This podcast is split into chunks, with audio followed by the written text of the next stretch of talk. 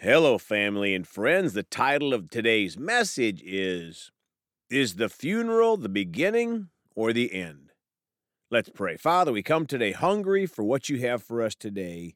Father, we choose to listen and obey your word. Thank you, Holy Spirit, for teaching us today, and we choose to obey and follow your word. In Jesus' name, amen. Well, folks, you're going to talk today about this topic Is the funeral the beginning or the end? I was blessed to attend the funeral today of a friend, Pastor Tommy Pearson, who was a wonderful pastor and a wonderful person. He loved to reach people for Jesus. He just loved people. When we truly have made Jesus the Lord of our life, the love of Jesus comes out of us when we are around people, even for the ones currently living for the devil and trapped by his tricky lies. I want to encourage you to go back and listen to my podcast with Pastor Tommy as my guest and think about him in heaven on Streets of Gold. My personal favorite is number 54, That Snake in the Car, posted in February of 2020. Wow, time flies. You know, if you truly live for Jesus, God will put many people in your life that love Jesus too, so you can encourage one another. I was so blessed to know Pastor Tommy and was encouraged by his love. I know he is in heaven on streets of gold today. He is the second person on my podcast who has now left this earth and is in heaven with Jesus. The other is my good preaching buddy, Reverend Wayne Miller, who made it into his 90s. He was such a blessing to me, and I would encourage you to go listen to his podcast again also. Well, back to the funeral. A friend of Pastor Tommy's preached the funeral today, and he had an altar call at the end. Pastor Tommy would have been so pleased, as about six people answered that altar call today and accepted Jesus as their personal Lord and Savior. It took them attending a funeral to receive Jesus. But praise God, whatever it takes, it is worth it.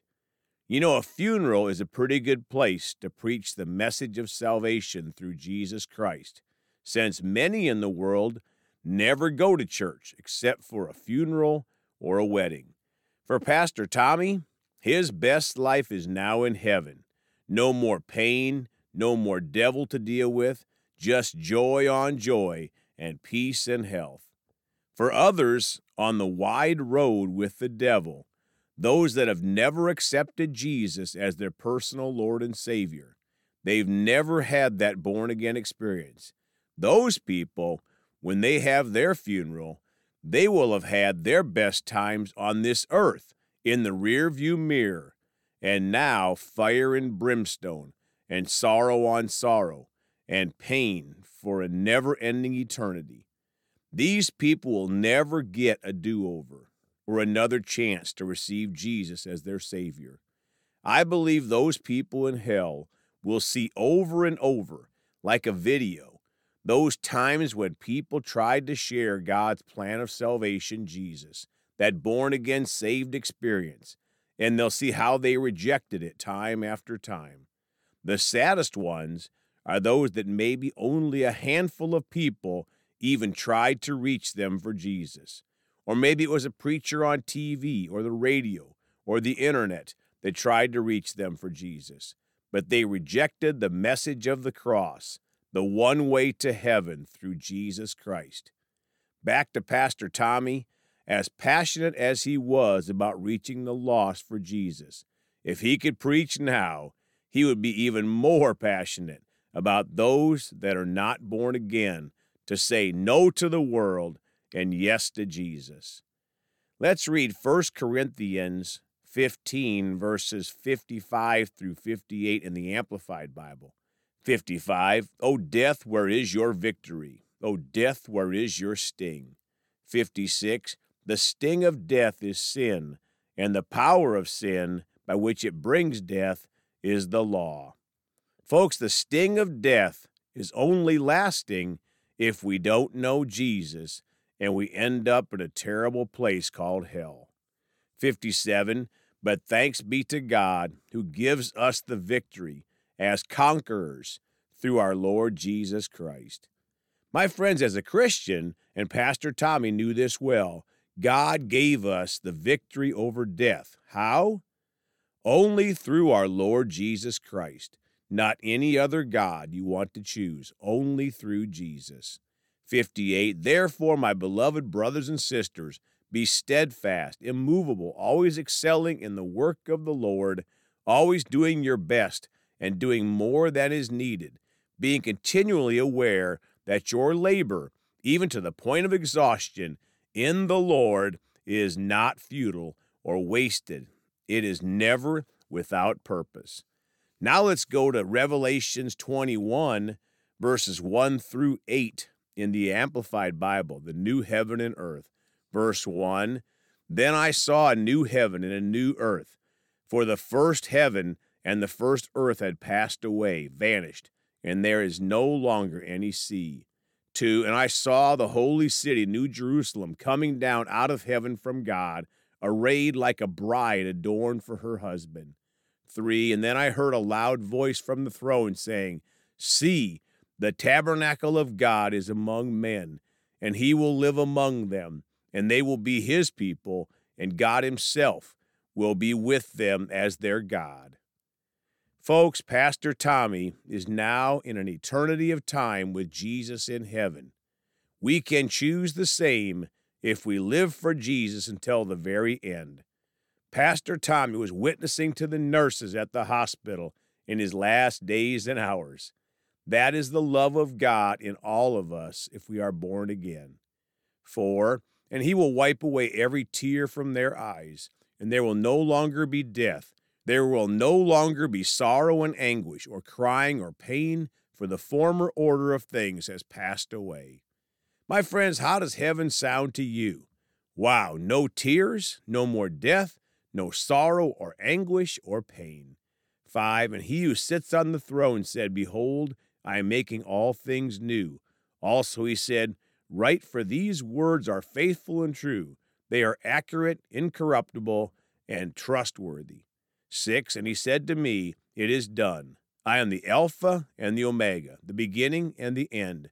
To the one who thirsts, I will give water from the fountain of water of life without cost.